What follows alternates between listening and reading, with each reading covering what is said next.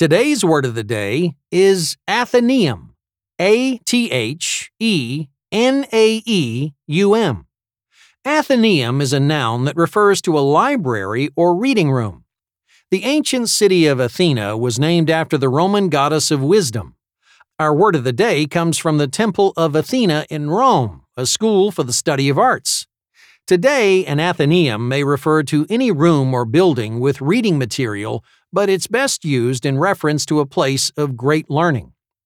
After entering the university's giant Athenaeum, I was immediately impressed by the vast amount of learning materials available. I'd never before been in the presence of such knowledge.